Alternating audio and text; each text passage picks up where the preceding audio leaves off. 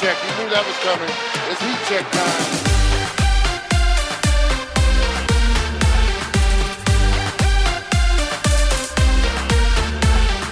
Welcome to the Heat Check Podcast. I'm your host, John Gonzalez, joined per usual by our producer, Isaac Lee. Hello, hello. What's going on, Isaac? Lots of things happening at The Ringer that we're very excited about. The Andre the Giant documentary, it is here, folks. It comes out tomorrow, Tuesday, April 10th. It's going to be on HBO at 10 p.m. Eastern, produced by Ringer Films and HBO Sports.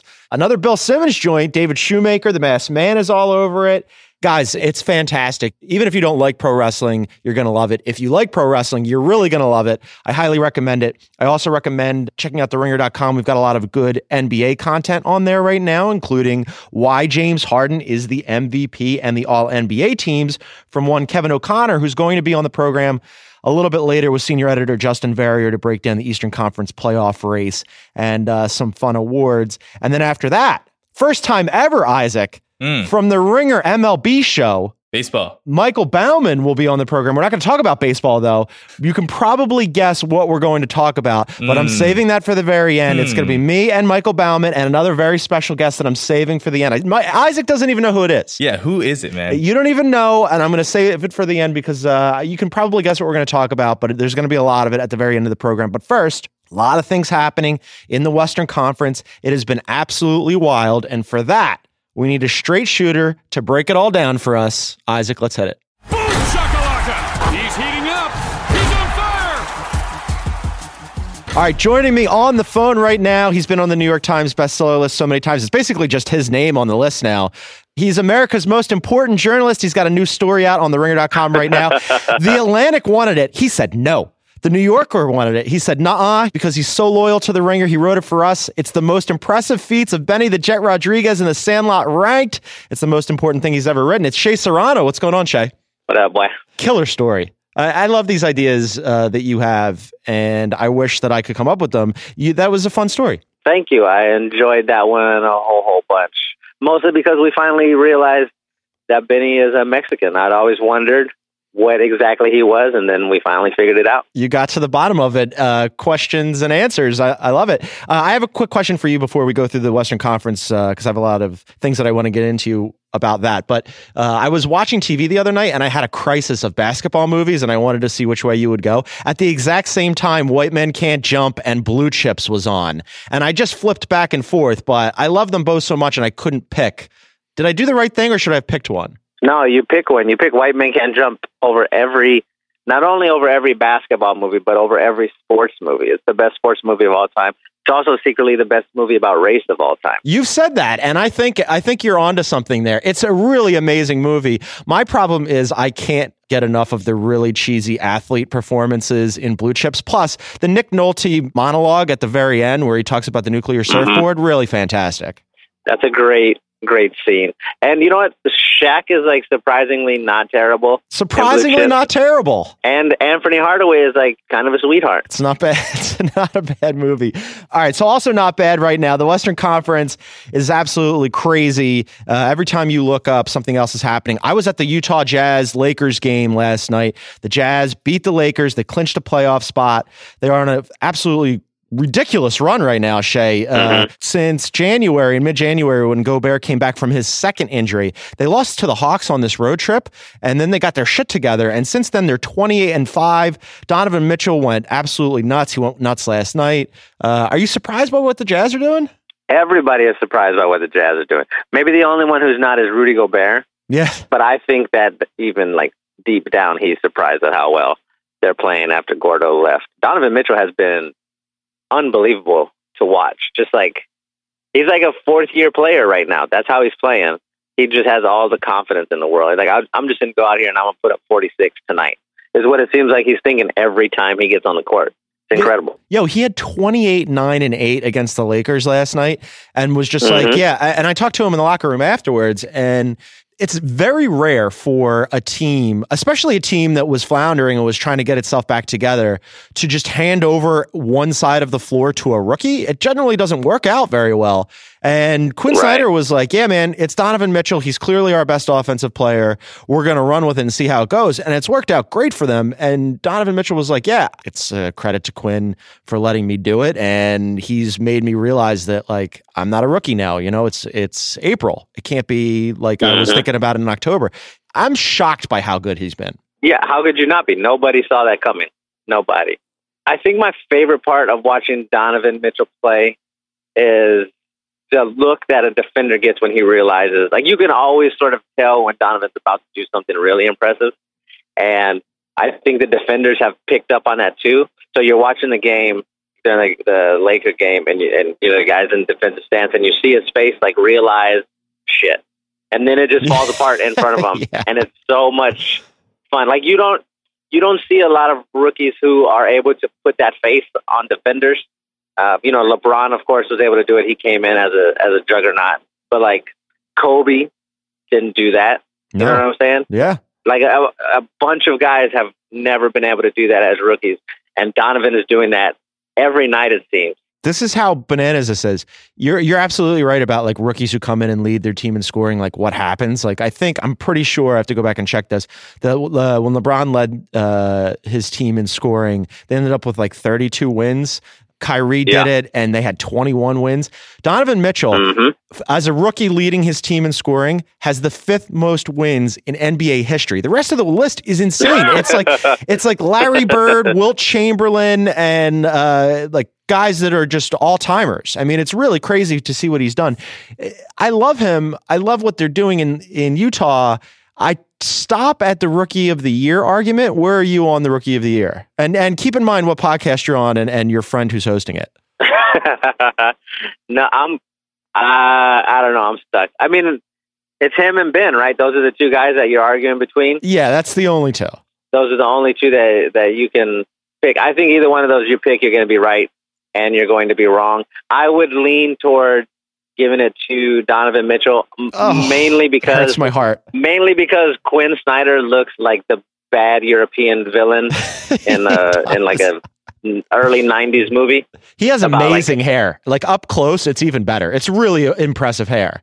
Is it? It looks extremely greasy. It's not as greasy in person. It's uh I mean he Really? he's got some product in there for sure, but it's that kind of hair that you've got to keep brushing back because if you don't it'll fall on your face and I'm like he hmm I mean, I don't know how old he is. He's probably like in his 50s. Doing great. Yeah.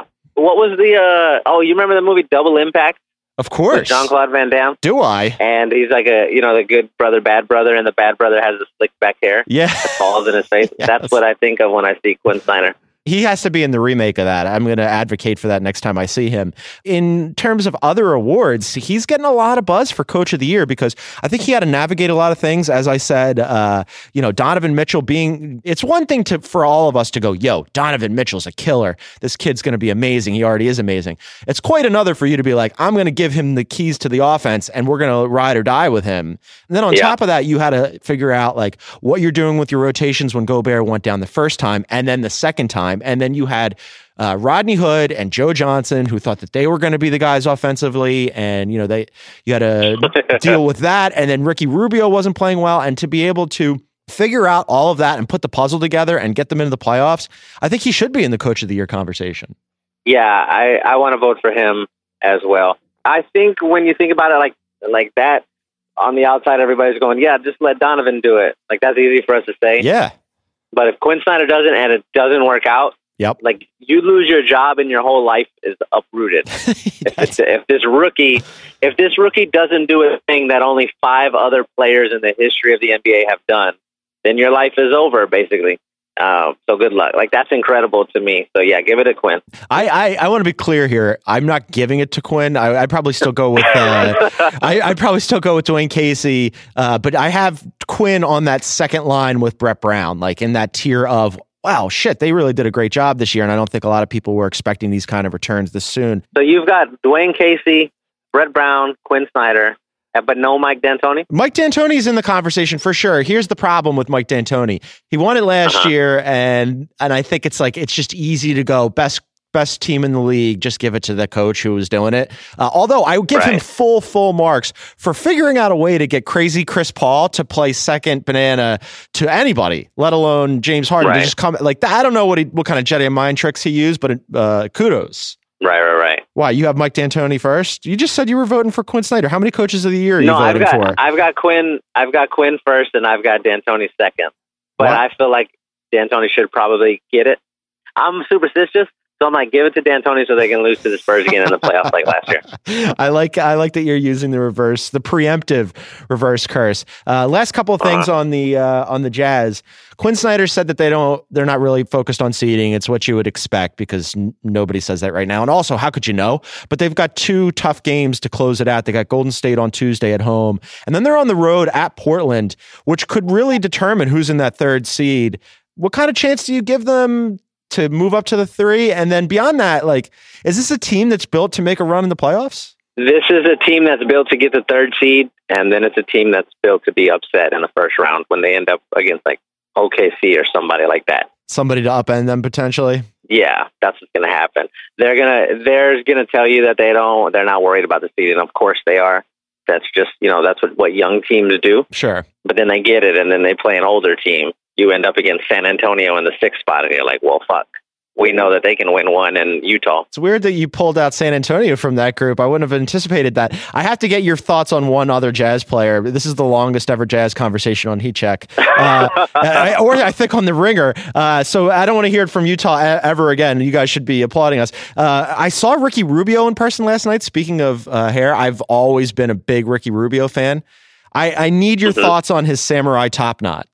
I love it. Me too. I'm very pro Ricky Rubio. Me too. You know what? When when uh, my sons were, I think, six years old, one of the dads of one of the other kids on the team looked exactly like Ricky Rubio. He had two kids as well, two younger sons, and my boys and his boys were on the same soccer team and the same basketball team a couple years in a row. And the guy was was incredibly charming. He was like a doctor or becoming a of doctor course or something. He was young and very handsome, and uh, he played basketball all the time too, so he's really good.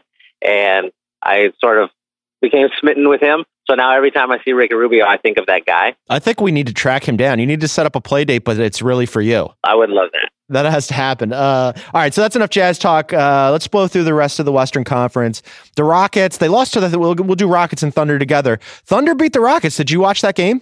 I know I was at the small ball musical. Oh, that's right. Yes, you did tell me that while we were doing the pre-show. uh, well, what you missed was quite a game. James Harden was pretty pissed off throughout the entire game. He has perfected, by the way, the offensive arm hook where he's driving and he throws his Uh-huh. non-ball hand into a defender and gets a call.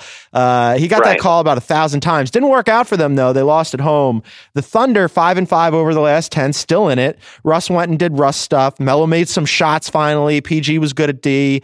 Uh, if they went out, they're in. But still, it's up in the air. How do you feel about the Thunder? How do you feel about the Rockets? I think. Well, I know the Rockets are the odds-on favorite right now to win the championship. They are. So I'm excited about that. I'm excited to watch them play the Warriors in the conference finals. I think that's the matchup everybody's been waiting for since like December when everybody realized that the Rockets were going to work out as a team. So that is going to be, you know, that'll be the big showdown. That's going to be very fun. As far as the Thunder, I still don't know. We are three days left in the season at this point, and I still don't know if they're good or not, which is really, really weird, especially for a team that has Paul George and Russell Westbrook. But I'm not going to say Carmelo Anthony. You're not that. No. Are you out on him? Yes, I've been out on on Carmelo since since the Knicks.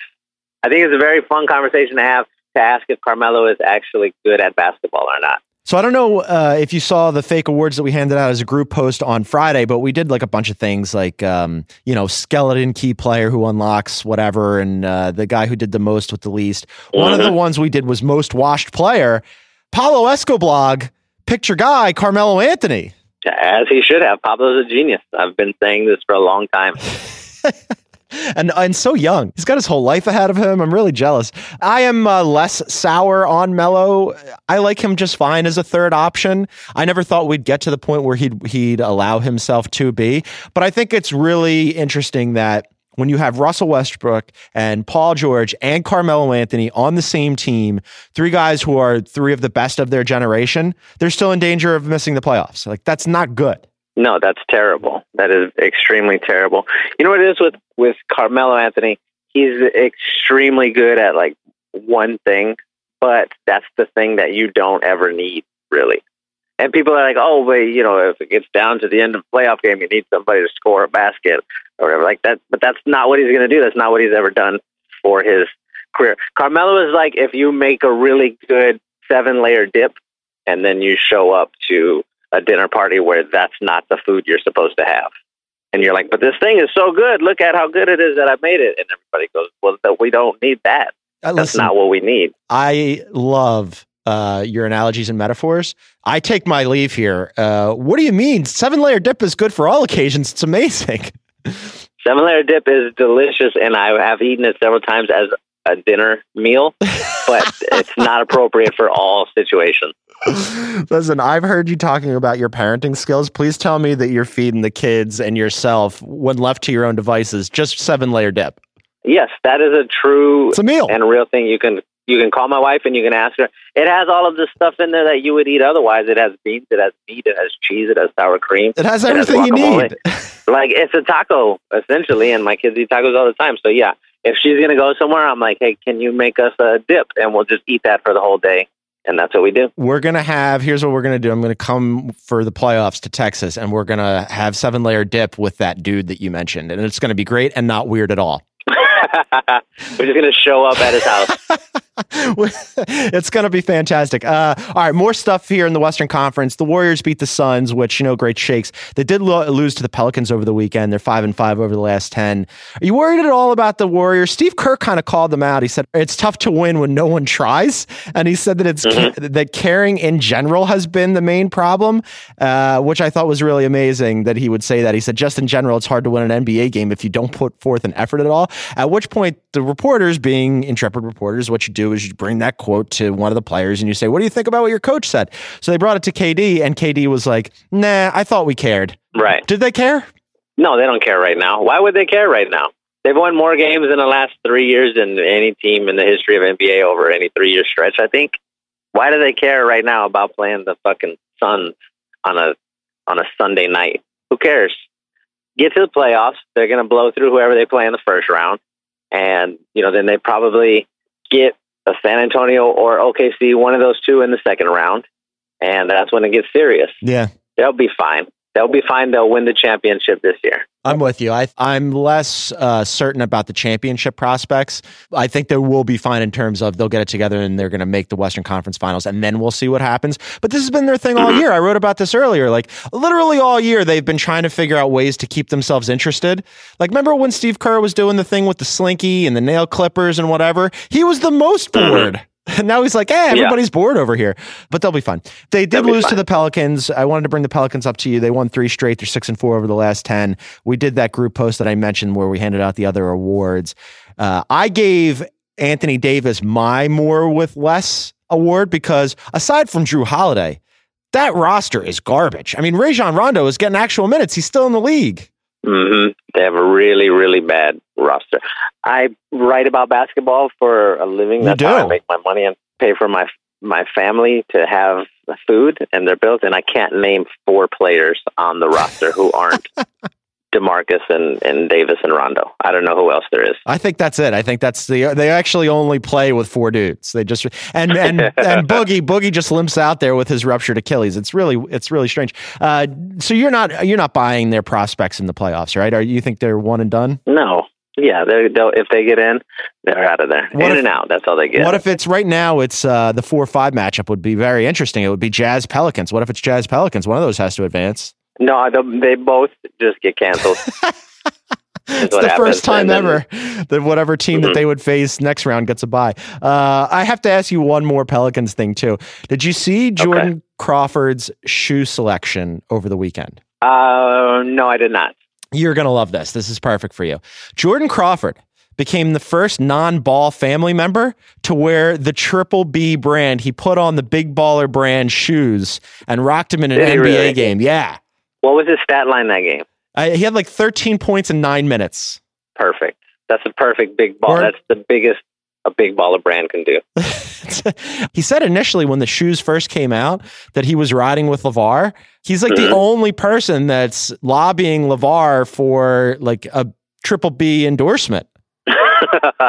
well, you know, go get it where you can get it. I'll wear I'll wear some some big baller brand shoes for I don't know. Give me a thousand dollars and I'll wear them for six months. Go get it. Uh, all right, Wolves five and five over their last ten. They beat the Lakers. Jimmy Butler came back from his knee injury, scored eighteen. Does any team need a player like Jimmy more than the Wolves? Like they're such a different team with him.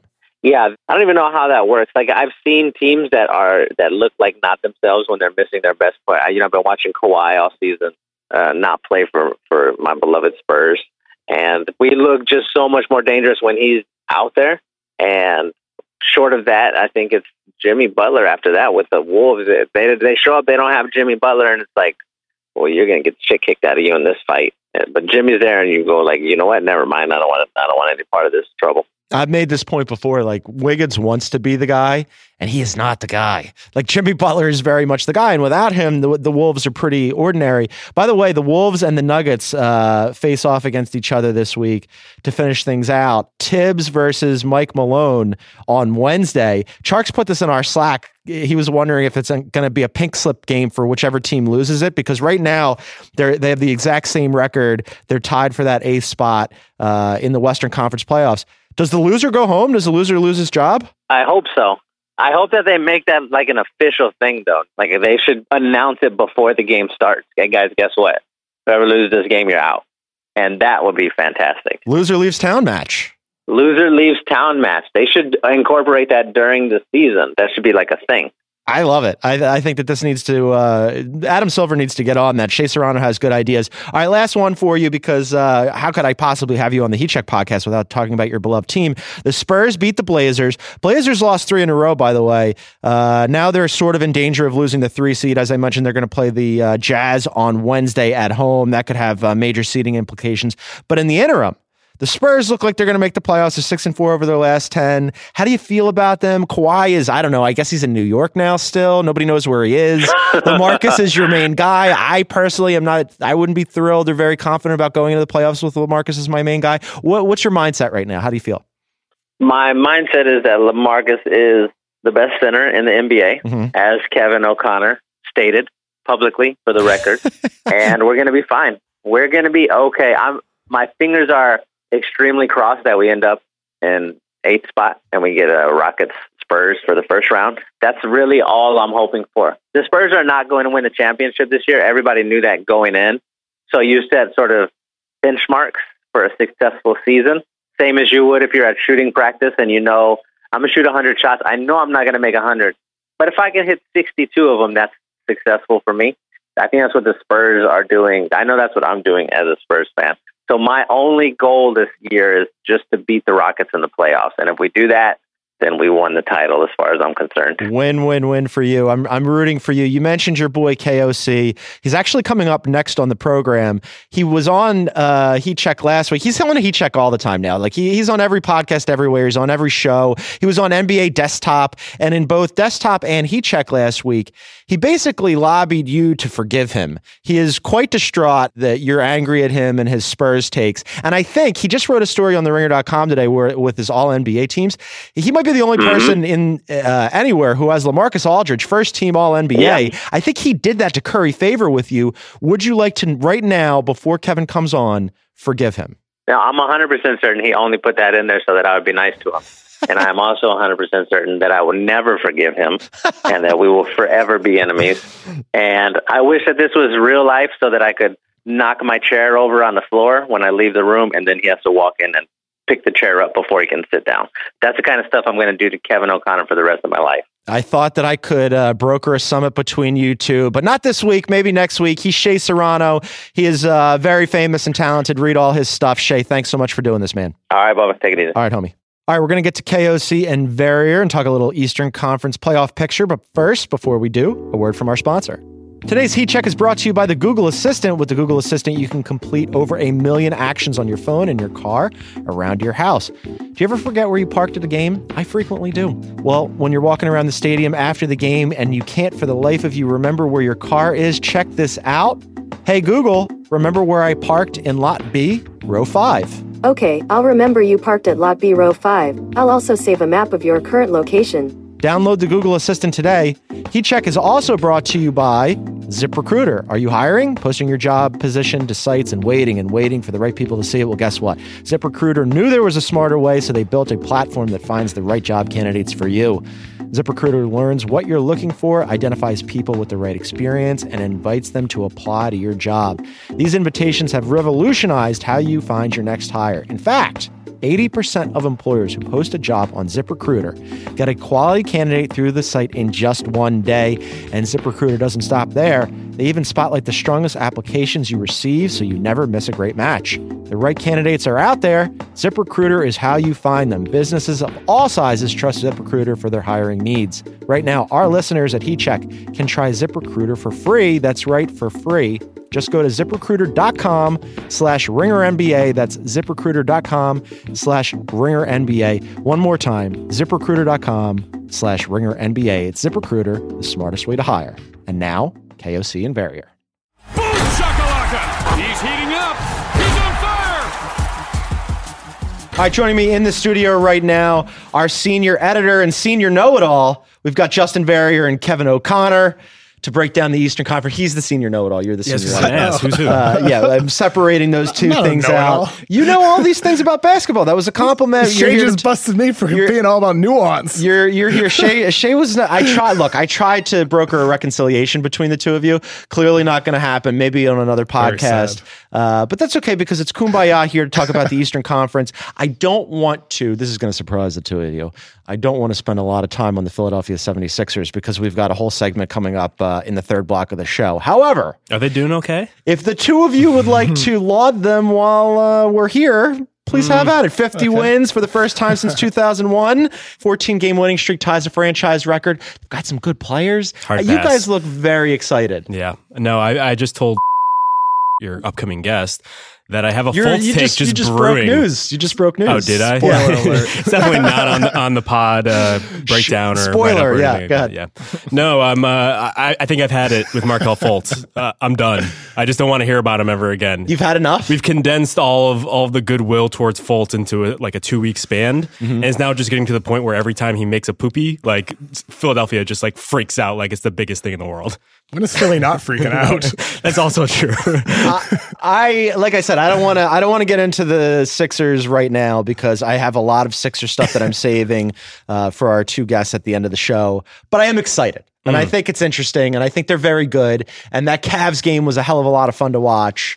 Uh, and Fultz, we'll see what happens with Fultz. Right. I, I think the, just the more interesting question is with the East wide open as it is, as we're going to discuss presumably right now, uh, like how much of a chance do they have? Because if they were to make the finals, let's just say that'd be pretty unprecedented, just considering that their two best players are a rookie and ostensibly like a, a rookie and a, a quarter, you know? Yeah, well, I think with Philadelphia, clearly, I mean, I, I have two guys on my All NBA team with them. They have Joel Embiid, second team, Ben Simmons, third team. I think that says everything you need to know about where this team is. They are so far ahead of where anybody could have expected. Even the most optimistic Sixers fan mm-hmm. couldn't have expected to have them. And will they make the finals conversation already? It's remarkable. It is, and really we're going to get into your All NBA team a little bit later. Uh, you had some interesting selections on there, as I noted with Shea Serrano, who was completely convinced that you put Lamarcus Aldridge on your first team to curry favor with them. Didn't work. It didn't work, but I like the idea. we'll get into that in a second. Uh, let's talk about how wide open the East is. Let's go with the Raptors first. They won three in a row. They beat the Magic. They've been the, the most consi- one of the most consistent teams in the NBA all season. Certainly the most consistent team in the Eastern Conference this year. Is this the year for the Raptors? I don't know. I- Shoulder shrug and uh, maybe. probably. Uh, I- I've just never been like truly inspired by what They have been doing. excited. No, and it's just like I, I always feel reductive talking about the East in general, but also specifically about the Raptors because the, the biggest question about them is the one that's been lingering over them for the past three seasons, which is the playoff question. And you wonder if. Yes, DeMar DeRozan has made improvements. Some of the other star players have made improvements. OG and they're playing differently. playing a little differently, but it's still like they're going to have a shorter rotation in the playoffs, and guys like Fran- Fred VanVleet might. I can't even Hard say to that. say because it's a say. double V. Who has a double V? You're Right. giving me a double V. I have a single V. I, I just keep it simple. yes, one V. But please. some, some of these guys that are making a big difference for them, I wonder how much they're going to play in the playoffs, and so it trickles down that way. It's going to be fascinating. I'm more interested in seeing how their game translates to the playoffs, probably more than any East team. Philly as well will be will be interesting to watch. But Toronto, obviously, based on the last four playoff series, they're different this time around. Their defense is better. Granted, it's really slipped the last month and a half, but their offense plays differently. I wonder how much it translates or if they slip back into those, you know, really ball stopping habits. I don't think that's going to happen. I don't think so either. I- I, I mean, like they're, and this is why I've got uh, Dwane Casey for Coach of the Year because, you know, I, I was done with Dwane Casey. I couldn't figure out why they're bringing back os- ostensibly like the exact same team with the same coach and the same philosophy, and they went, no, well, Dwane's going to have them play differently this year, and they committed to it, and it's worked for them. I had Casey as coach of the year probably around a month ago, and I don't have him number one anymore. But It's a crazy put- race. thing is, someone put it brought up the point. Are we really going to award Dwane Casey for installing an offense that shoots threes and moves the ball? That you should have done three years whoa, ago. There we go. Yes, Amazing. Over, over,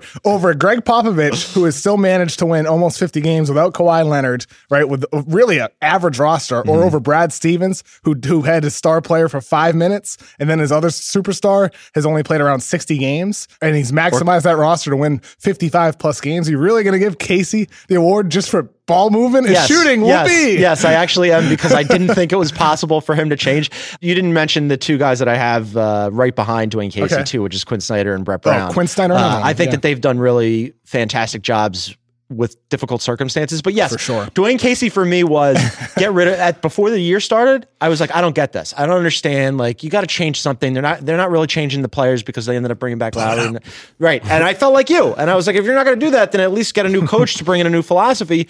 You can teach old dogs new tricks, uh, Mm. different spots on the leopard, whatever you want to come up with. Dwane Casey did it. Right. For sure. And I, I think uh, the Grizzlies might be kind of a good counter example of what you could do incorrectly. Whereas they brought back their core, which is aging. And now there there's some differences that are really specific and important here where Marc Gasol has the foot injury. Conley has been battling injuries throughout. And DeMar and Kyle have been pretty consistent in terms of uh, just not getting injured. But they kind of kept their what they had and almost added to it and just augmented, which is almost more difficult than just building from the ground up and, and being able to stack decisions on top of decisions. Whereas you're kind of doing this on the fly, and they've really just nailed some of those ancillary moves that have made all the difference for them. Uh, also in the Eastern Conference, uh, the Celtics had sort of a they were really good at the beginning, and they lost some players, and now they're seven and three over their last ten. They're still plugging along. However, however, you're only as good as your last game, gang. they lost to the Hawks at home yesterday. They didn't play a lot of their guys down the stretch, fine, whatever. But they lost to the Hawks at home yesterday. Made me smile. They're locked into that two seed. How do we feel about the Celtics resident Boston enthusiast Kevin O'Connor? I'd be more looking back. Forget that Hawks game. Like, like as you Toss said, no, nobody played. Nobody played. It's really last week But still, they did lose. I want to Yeah, point that out. I don't know if I mentioned that they lost to the Hawks. It- It's last week against Toronto. Really get a look at where in a playoff situation, Toronto's defense is elevated. Jayson Tatum is being leaned on. Tatum didn't really have his best game. That's what Boston's going to need to have. They need Tatum to be in his prime when he's only 20, and you're not going to get that. It- It's going to be extremely difficult for Boston to make an extended run of the playoffs when Tatum, Horford are playing without Kyrie Irving. Kyrie Irving coming back was really, I think, what would have given them, them the push. You can't rely on Terry Rozier to do it every every night. They're going to be scrappy. They're going to be tough, just like they have been the last two playoffs. But without Kyrie, they I can't take them seriously as really making a push in the East anymore. Potential first round matchups for them, Justin Verrier, Heat, Bucks, and Wizards.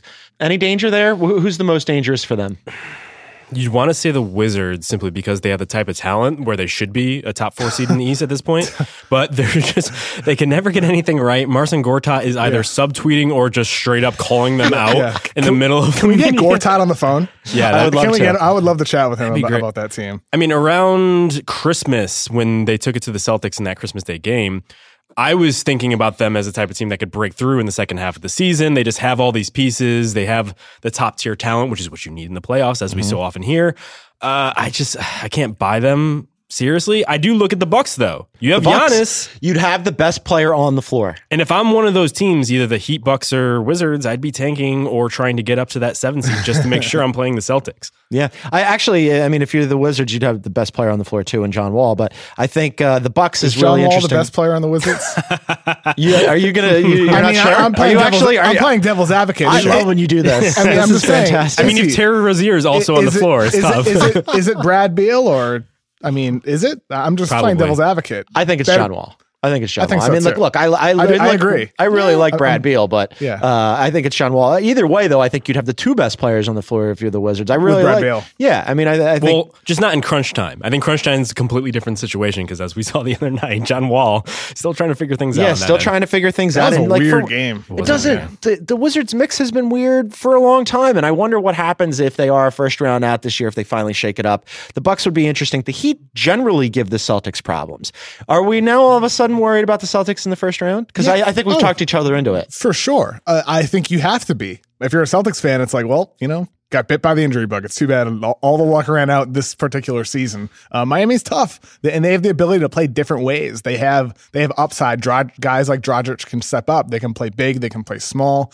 They're going to be a tough out regardless of who they face. So I think there's certainly a potential team that could upset a favorite in the first round, whether that's Boston or even Indiana. something like. Miami uh, six and four over their last ten. They host the the Thunder tonight. That's an interesting game for both teams. They both have to win. Uh, it turns out only one of them can. Right. Yeah. And I think the Thunder are a good example of something we're going to see both in the West and the East going into the playoffs. Just like the difference between a team as a regular season team and a playoff team. It's obviously glaring with the Thunder, where they built their entire team on a top end, hoping that they can get to the playoffs and turn it on in that regard. But I do wonder with some of the teams in the East whether an Oladipo can make enough of a difference where they could make some noise, maybe make to the conference finals even. Yeah, you know, I was going to kind of just gloss over the Cavs and the Pacers because we spent so much time talking about the Cavs and then the Pacers. Uh, I wrote about them last week. That was a long story. It felt like a good amount of Indiana talk. Are you buying Pacers stock, or, you, or how do you feel about the Cavs? Let's get real quick with those two teams. Um, I, I'm shoulder shrug on both right now. With Indiana, I wish they had made a move at the deadline, which it sounds weird because this is kind of found money at this point. No one expected them to be even in the playoffs, let alone Yeah, they've been the great. Seed. So, but if they had made a move, the East is wide open, as we said, and they could have potentially done some damage. With the Cavs, it's more like who else is there, and so you're almost resigned to the fact that we played all these games, 82, everyone like six months of of basketball, and we're basically just saying, hey, LeBron's the best player. That's all that matters.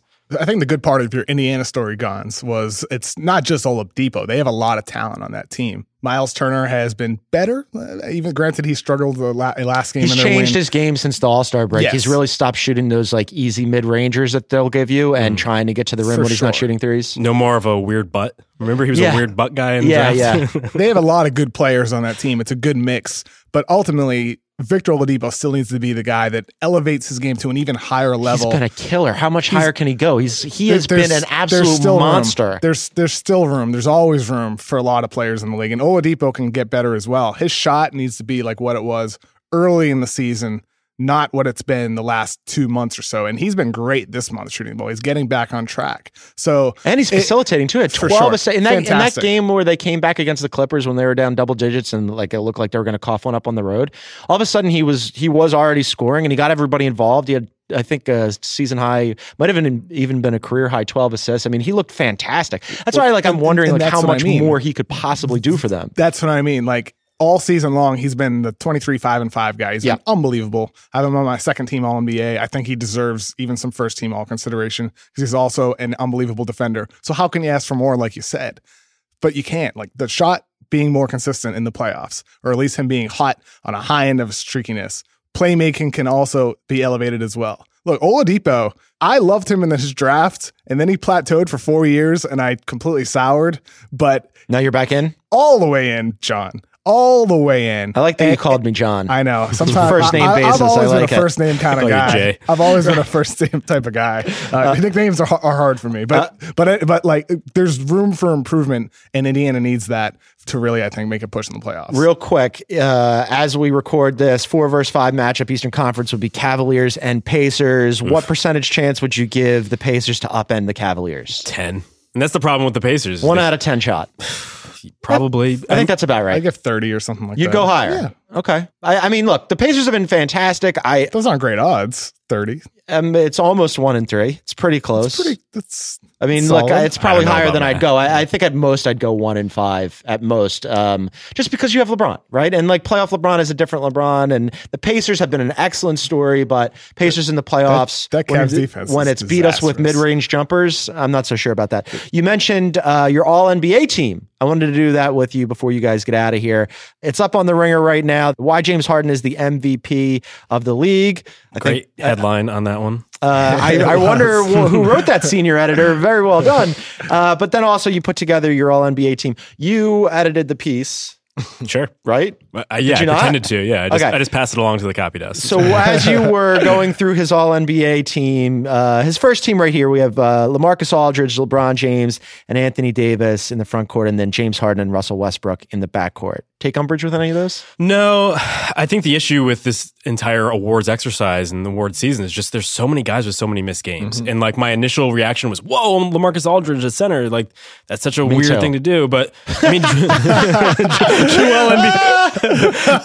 but when you when you look into it and Joel Embiid has only played 60 some odd games, like how do you Yeah. reward him with the first team? But it's not that. It's if Aldridge isn't first team center, I'm bumping Davis up there. Then Giannis is going to the second team as a forward. Like Embiid is not is behind Giannis still. That's the other difficulty with the the positions. positions. and like The some people being eligible for some. Was Davis el- eligible as a center? Yes. Okay. And, and- and- so he could have moved Davis to center and put uh, Giannis at forward. or or even Durant's. I'd put Durant. Or he could have moved too. LaMarcus Aldridge down and put Joel Embiid in there. I would have been fine with any of. Yeah, I would would've been okay with that. I would have been fine with either of those. I got to be honest with you, Kevin. I'm kind of surprised that you didn't have Al, Al Horford first team. Uh, did, like, how hard was it for you not He- to put he- Al Horford on your first team? He might drop off entirely because now that we can, the NBA changed it so Jimmy Butler is not just a guard anymore. Mm-hmm. He can also be put as forward, which seems silly. Why? Why? Why can we put Ben Simmons and Jimmy Butler at guard and forward, but not LeBron James, who is a point guard essentially? the other thing that I was kind of caught by was just Russell Westbrook being on the first team. Me too. this is a guy that we talked about a couple months ago. Is like, would he even make an All NBA team? And he's made a push, and he's really c- carried this Thunder team over the past couple weeks. When Paul George has been struggling, Yeah. when Melo just has looked somehow worse. But we've even the beginning seen too, like with Russell, yes, there are times when he carries a team, but there are also times when his rustness is a detriment, right? Like there- there's a stat where uh, if he takes 17 shots or fewer, it, they're uh, you know 19 and two, and when they take when he takes 18 shots or more, they have a losing record. So like sometimes he isn't facilitating as much. Sometimes even in the even in the Rockets game the other day th- that they won at Houston, which was a big and necessary win for them. There were moments when he would just come down the floor and jack up a three super early in the shot clock before they've done anything to set up, and it's like, oh, that's the rust that you don't need. You need the good Russ who can get everybody involved. Well, I think that's just the Russ experience, right? Yeah, I, I yeah, know it Bill, all goes Bill has talked about like the 90-10 rule, and I mean that's what you kind of have to deal with because the 90 often is pretty brilliant. And the way he's been running the pick and roll with Steven Adams, I remember that game against the Raptors where they just chewed them up running that play over and over and over again. And that's what you can get out of him. Would you? I because I, was with you. I wouldn't have Russ on my first team. Would you? If you didn't have Russ on your first team, Dipo, Lillard. That's the question. There's who would the it injuries really screw things up. I've always been the type of guy where if they played enough, then I might just prioritize that. And Steph has been so good, especially at the way that the Warriors have played of late, where it's like, yeah, they've been okay, but they haven't been excelling. I might just reward him based on that. All of his advanced numbers First are team for insane. Steph? Yeah, I know. And it's, as I say it out loud, it sounds kind of ridiculous. He but just you can't see this because it's a podcast, but he did. Uh, Kevin O'Connor, as you said that, uh, did an eyebrow shrug at you. Uh, very aggressive eyebrow move by Kevin O'Connor. Uh, second team, right? Because you have Steph Curry on your third team, but let's get to the second team first. Second team, you've got Embiid, Giannis, Durant, Dipo, and Lillard. That's a damn good team. I, I pretty some of those guys, a lot of those guys, you can make a first team case for. yeah, Lillard. Maybe Lillard maybe, and maybe all five of them. Yeah. Yeah. all five. You of really could. I mean, Oladipo, one of the best two way players in basketball this league. Lillard, unbelievable, Mm-hmm. really surging Portland to the three seed. Giannis is Giannis. KD, granted, the Warriors have slipped. He's still outstanding two way player. Mm-hmm. Embiid, one of the best centers in basketball. Case can be made for all five. What'd you say? That last part about Embiid? Embiid, one of the best centers in It's basketball. amazing. And you know what's uh, also amazing? As I mentioned, you've got Embiid on the second team. We get to your third team.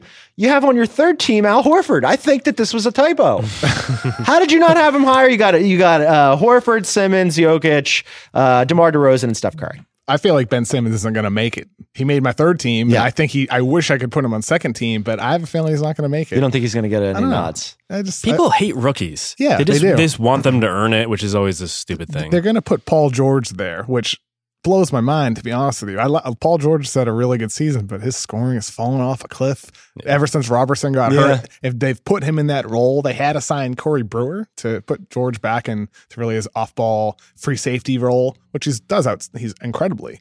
But I have a hard time putting him over Ben Simmons, who is maybe the best Sixers player. Maybe you can argue it.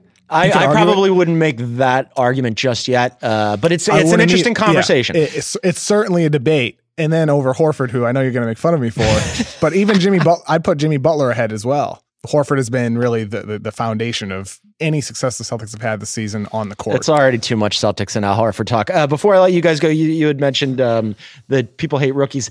The rookie of the year conversation has gotten interesting. I this might surprise you guys. I might be a little biased. Uh, I've heard a lot of and I. With look, Fultz, yeah, Fultz should win. for with Fultz, right? He's he's back. That he came back. I think you just give him the award. Uh, but any listener to the Heat Check podcast knows how much I love Donovan Mitchell. I love him so much. I call him Don. I saw him last night. He was fucking killer. I talked to him afterwards. I love him. He's a really nice kid. He's really thoughtful about the season that he's had and that the Jazz has had.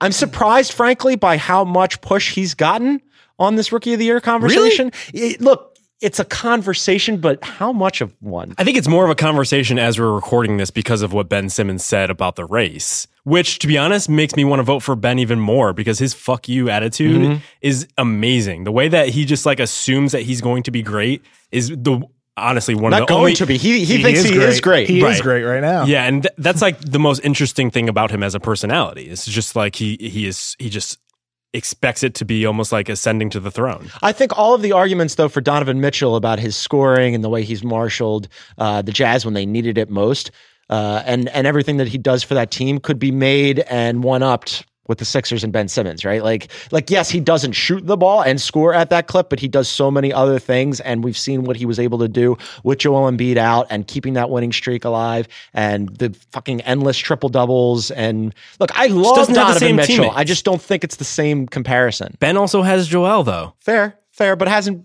for the entire year. There's some freak injury with Fa- Fultz's shoulder and his face. I hadn't heard about that. yeah, it was unfortunate. Uh, so the way I heard it, you're both going Ben Simmons. Yeah, Yeah, it's not even close. It's, it shouldn't even be a, much of a conversation at that's, all. that's the best thing you've ever said on the Heat Check podcast. I think that's the perfect place to end. It's Kevin O'Connor. Uh, make sure you read him on The Ringer. Justin Verrier, make sure you read him on The Ringer. Also, they'll be back later in the week. They they both do multiple podcasts. Kevin will be back tomorrow uh, with Chris Vernon, and Justin will be back on Thursday with Group Chat Gang. Thank you so much for doing this. Thanks, buddy. Thank you, Gons.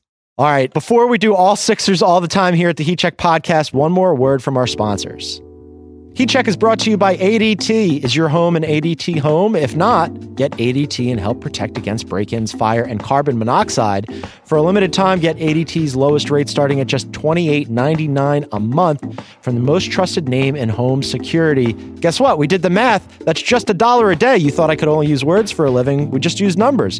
ADT is the first security company to help keep you safe at home when you're on the go with the new ADT Go app. Not to mention, the ADT Go also offers a family locator, private messaging, automatic check ins, and safe driving reports. It even includes an SOS button with 24 7 emergency response. And you get ADT Go with a purchase of any security system. Go to ADT.com slash podcast to take advantage of ADT's lowest rates. ADT tested, trusted, proven with a 36 month monitoring contract. Early termination and installation fees apply. Excludes taxes and fees, applies to traditional services only. Certain markets are excluded. Licenses available at ADT.com. And now, all the Sixers you can handle. Back to Heat Check. Boom shakalaka! He's heating up. He's on fire. All right, I'm very excited about this segment. Joining me on the phone right now from the Ringer MLB show, he's South Jersey's favorite son. Never been on the Heat Check podcast. He's a first timer. Michael Baumann is here. What's up, Mike? Hey, And also our surprise guest from the greatest Sixers podcast ever, which is a very long list. There's many podcasts that we could have put it on it. He's one half, the better half of the Rights to Ricky Sanchez podcast. Let's welcome in Mike Levin.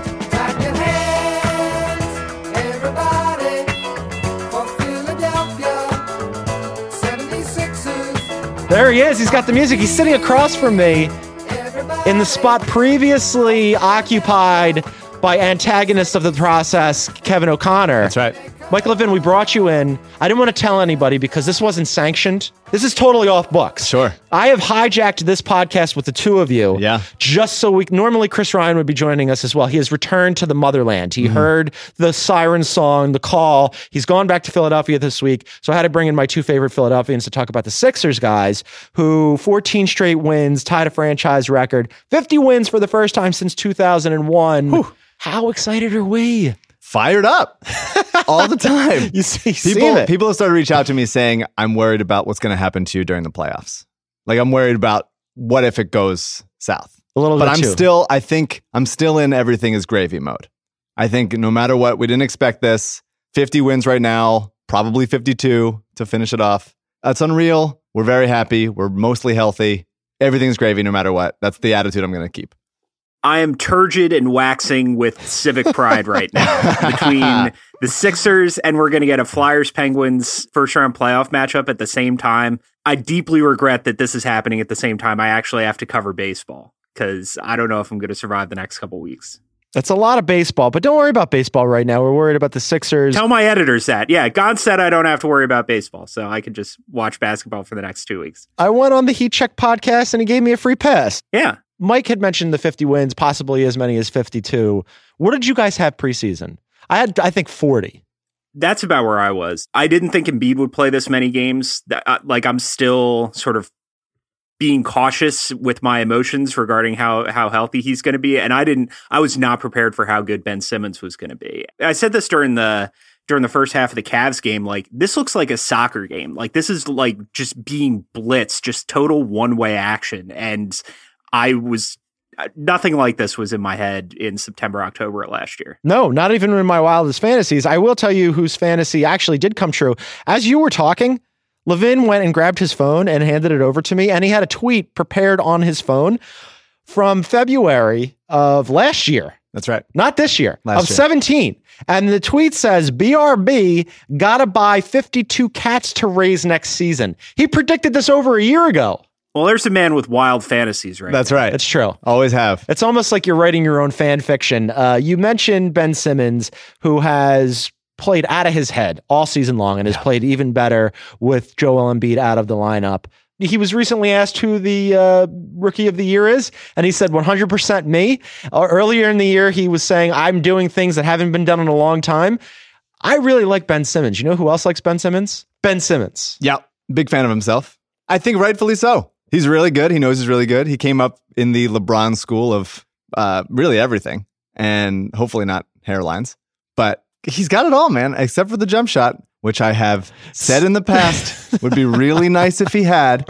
But even without it, unbelievable player has every right to be feeling himself the way he is. All right, but I, I want to mention this because you mentioned the the jump shot part. I look, he's I think the obvious pick for rookie of the year. I just talked about this uh, with Verrier and Kevin O'Connor in the previous segment. I don't think anybody th- that's on the show right now is picking Donovan Mitchell. Well, Mitchell. actually, the bit that I have on the Ricky is that I, in the same way that I didn't want Ben Simmons to be an All Star because it was it would motivate him to get a jump shot and play better the rest of the season, which it has. I am using my non-vote on Donovan Mitchell to win Rookie of the Year, so Ben Simmons again takes the offseason, gets a jump shot, comes back even better. I like this. I like that you're using the psychology on it, but the jump shot component is not a nothing conversation for the Yeah. playoffs, right? Because we know what happens in the playoffs. Like, and and also with Fultz, Baumann, like, are what's your level of concern uh, with both of those two? We know Simmons is going to get heavy minutes. We don't know what kind of minutes load they're going to give to Fultz, but you've got a different entity in the playoffs where defenses are going to sag. They're going to pack the paint, and like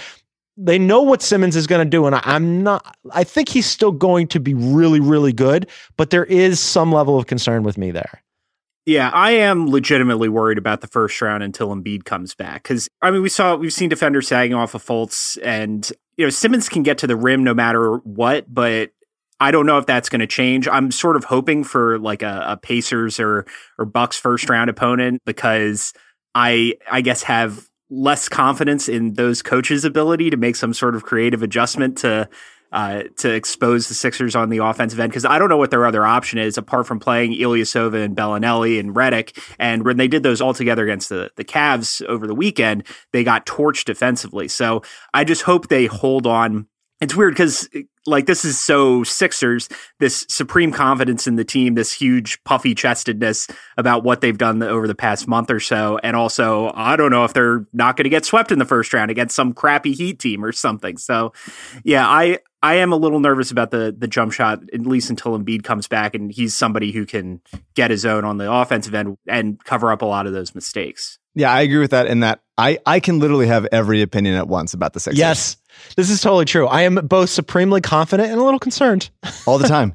all the time. It's actually uh, a very Philadelphia state of being Mm-hmm. for us. Like, like even I went to the Super Bowl. Yeah. And I'm like, they're in the Super Bowl, and I'm like, I don't know. Yeah. I don't know. They got to the last game. I don't know. It's gonna. It's really because if we're talking to. Philadelphia fans, it's like Yeah. I don't know, I don't know. But if we're talking to other people, then it's like fuck you. It's we're gonna win. Yeah. Philadelphia City Yup. of Champions. We were right all along. That's- that's you were exactly not right. right. About being right, by the way. I, Yep. I find it fucking fascinating that there's still a strain, like this this resistant strain in Philadelphia that no, they haven't done anything yet.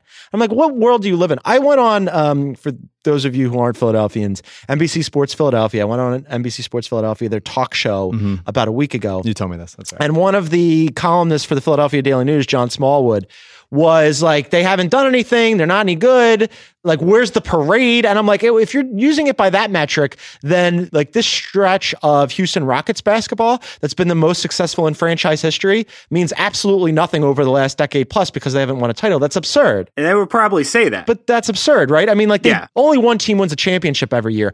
How close can you get? Have you maximized your chances? Um, are you making smart decisions? It's not a zero sum game. So I just find it fascinating that there's still people out there trying to argue somehow that the process didn't work. So I had to explain this to Ryan O'Hanlon over the weekend. Like process people get so up for this, and I had sort of had to explain to them. Part of the reason why is that there are strains of local Philadelphia media that, to use more polite terms, have almost there's like a fanatical reductiveness to their Mhm. strain of analysis that there's just an unwillingness to understand. And like that's so frustrating. If you listen to Mike and Spike over the past five years, like it's Would just, I? the, the the tone is just this aggrievedness at at having to explain this pretty simple concept. So like there are legitimate critiques of what the Sixers had to do to get to where they are, but it's so normative that it's very difficult for people who took this big emotional objection to to the process to sort of come back around. It might literally take a championship. And you know, it, as somebody who who went through that and was bored to tears by the Sixers for the better part of a decade, it, like this is entirely worth it. At least it's been interesting, and now it's they're interesting and good. So I'll take it. Yeah, the conversation went pretty quickly from they're stupid, Hinkie's dumb, everybody who follows these people are just asset humping morons. And then when Embiid and Simmons started playing uh, healthy and playing the way they have, it's well, when are you going to get over it? This is okay? really good. When are you just going to like let us off the hook and just like why can't why do you have to keep rubbing in our faces? And it's because now that I have a national audience listening to this podcast, it's because Oh, no. we've had to absorb. Gon said you were coming on. I was like, "Are you sure that's a good idea?" That's right. Like That's you- right. It's time. We had to absorb so much shit from so many different people and within our own ranks in Philadelphia. Yeah. The what did you call them, Baumann? Because it was so good. Reductive. Reductive. Reductive. Im- Yeah. impressively reductive. Like almost you just you just marvel at how dumb some of these people There's an are anti- willing, willfully. anti-intellectual strain when it comes to the anti-process uh, arguments. But Baumann, you're absolutely right. Like I literally didn't tell the bosses that Mike was coming on because I was afraid of what the answer would be. So I was like, that's it. I'm just Yeah. going to hijack my own podcast. You didn't even tell me. I'm your producer. Well, I was trying to save you because if if the Boston bosses come down from on high and fire me, I want you to be inoculated from that. Wow. I mean, I appreciate it, but I also would have liked to know which guests that we were having on for the podcast that I produce. fair point. Fair point. Um, so you guys mentioned how fun they are to watch after we've gone through all of this, right? Like, and and how right we all were by seeing We ahead of were. we were so right. Well, I, I think like those of us who's thought about basketball in the same way that um, Sam Hinkie thought about basketball, that uh, Ben Falk and Sachin Gupta thought about basketball, where it was just like, okay, like how do we maximize our odds? Like, what are smart decisions? And then like we'll set ourselves up for the future. It made sense from an academic standpoint, right? But now it's happened. I think we would all agree much much quicker than anticipated. And I want to get into the Cavs game over the weekend because it was. You mentioned it on the Ricky. That's a game that the Sixers lost forever. Oh yeah. And they won that game. And it made me think two things. One, I thought, holy shit, this is happening way quicker than I could have anticipated. And then I thought, it's happening without them going and getting another major superstar. This is homegrown. Do we, I mean, like if you can get a LeBron, you want a LeBron, but did it make you think about like maybe they're good without doing something major like that? I go back and forth. Yeah. every day. Again, holding all opinions at once, I, I do go back and forth because part of me says, look at all these guys. They're having so much fun together. Yeah. It's homegrown guys. They know what they are. There's a the culture that Brett Brown has really harvested for now five years that he's been here, which is one of the longest tenured coaches in the league, which is crazy after Yeah. what he's been through.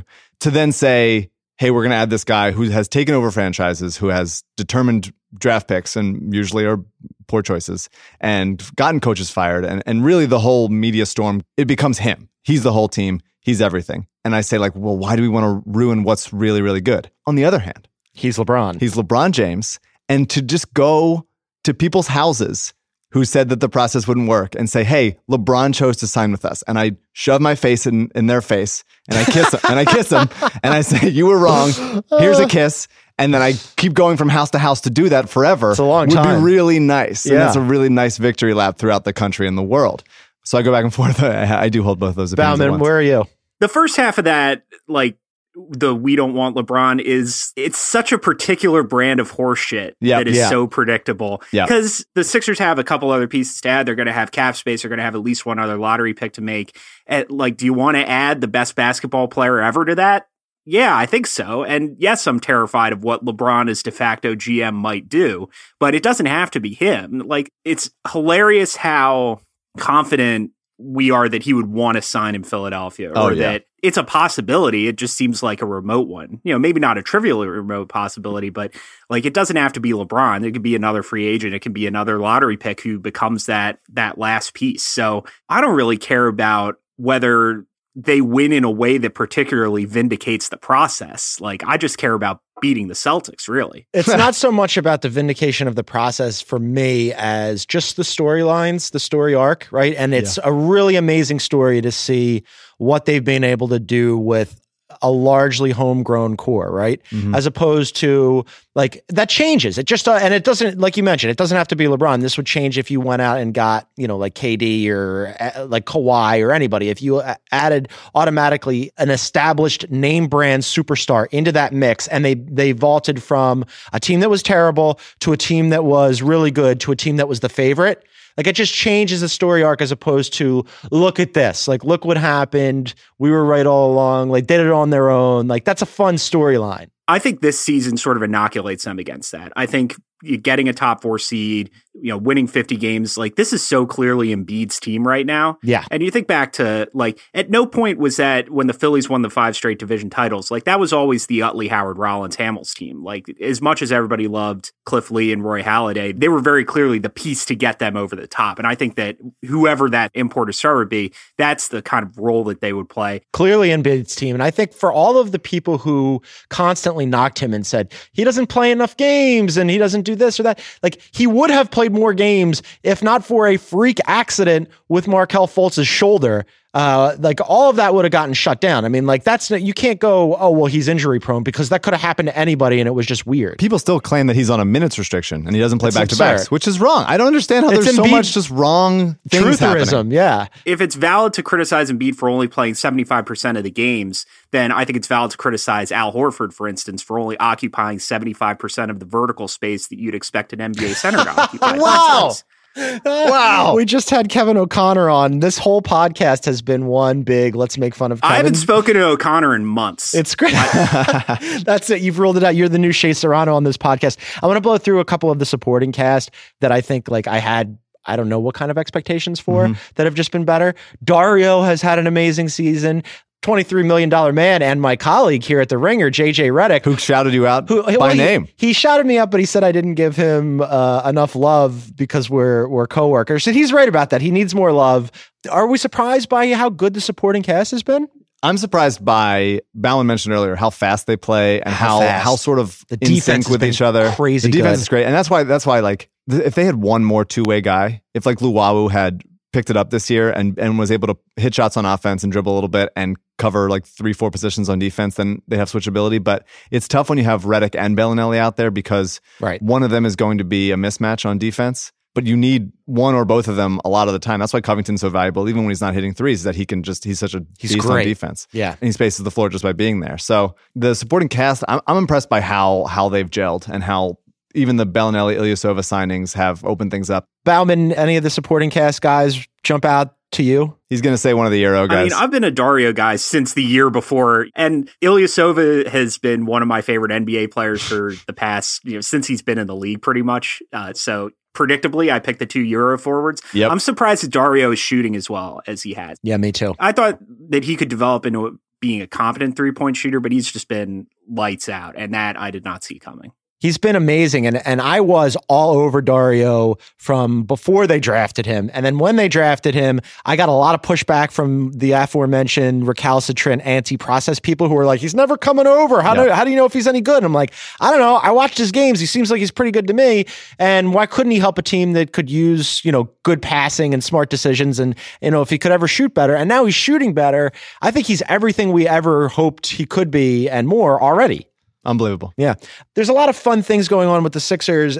We mentioned some of the rotations and like what it might look like in the playoffs. I think it's pretty well established you can't play Simmons and Fultz at the same time. I was just wondering like how many minutes you would give him per like for me like 15ish somewhere in that neighborhood. My for you I think that's fine. Yeah. yeah, I think that's fine. The question, though, uh, for Mike Levin, resident maniac, Rights to Ricky Sanchez listener, and also best friend of TJ McConnell. That's right. Who's getting run when it really comes down to crunch time? Are you going with TJ and you need a couple minutes, or are you going with Fultz? Well, I think they have established Fultz's minutes as like he'll he'll bridge the gap from like the last few minutes of the first quarter into the early second quarter, and then he sits until he does the same thing for the last few minutes of the third quarter into the fourth quarter, and that's pretty much when Ben sits. And they're they they've overlapped very little, and I think that in the playoffs especially, you just can't play them together. And Fultz, I would say, over the course of a seven game series, becomes really predictable without a jump shot. You can see guys just he sort of gets stood up by guys while they're while they're standing in front of him. He's not crazy fast or crazy athletic. He sort of more glides, and if and if there's not the threat of a jump shot, then his like herky jerky sort of off balance thing like just doesn't work as well. And so I could see that over the course of a seven game series, his minutes sort of going down, and TJ getting those minutes because at least he can like play under control. You know what you're getting with TJ. You know what it's you're getting. like a lower. It's a lower ceiling for sure, sure but it's a higher. you're getting with TJ. But it's a higher okay, floor. Baumann, you've had this anti. if TJ was from Estonia, you'd be all over him. Estonia. If TJ was from Estonia, he wouldn't have made it out of summer league. Um, I love I love the uh, the heat between you two on TJ. I'm pro TJ. Real quick before we finish this up, Mike Levin and Michael Baumann, as everybody who listens to this podcast, but certainly to the Rights to Ricky Sanchez podcast knows, there's been a little heat between the Rights to Ricky Sanchez podcast and Kevin O'Connor. Yep, Uh, I'm a little behind enemy lines. Kevin there. O'Connor has a lot of enemies. Shea Serrano, Michael Baumann, the Rights to Ricky Sanchez podcast. But the Rights to Ricky Sanchez podcast banned him for his really bad Al Horford take. That's right. You just saw him in person. I did. Gave him a hug. You gave him a hug. I would like to right now give you the opportunity to unban him as you sit in Ringer Studio HQ after hugging Kevin O'Connor. Is he unbanned from the Rights to Ricky Sanchez podcast? And I'm sitting in the seat and using the microphone that he just used. Just used it. I can smell his saliva. You can smell him on it. and the saliva smells banned. Very banned. Incredibly bland. He just put his first team All NBA out. Yeah. Where he put LaMarcus Aldridge. Yes. As a starting center. Reband? Double band. Double- Double ex- secret band. Extra Wow. band. I got a first team All NBA for you. Yeah. It's the best starting lineup in the league. It's Ben Simmons, JJ oh, Redick, Oh, no. Robert Covington, Dario Saric, Joel Embiid. There's your first team NBA. Baumann, I think you might have been right. I think I might have made a mistake by bringing him on. Yeah. this is just so exhausting. That's I a could li- keep going. That's a little bit much. Please don't. Uh, that's enough from you and and from the Sixers. Uh, sorry, Kevin. I tried to get you unbanned. I want to thank everybody who was on the program today: Shea, KOC, Justin Verrier, Michael Baumann from the MLB podcast. Make sure to listen to him. Mike Levin from the Rights to Ricky Sanchez podcast. Say the name. Isaac Iceman Lee. Is that what we're going with now? Isaac Iceman Lee, you are the best. Thank you so much for producing this. Make sure to listen to all of the Ringer podcasts, KOC and Verno on Tuesday, Sources Say on Wednesday, Group Chat on Thursday, Draft Class on Friday. My God, gang, there's so much basketball. It is a very exciting time. I will be back next week from the road. Thanks for listening to the Heat Check podcast. See ya.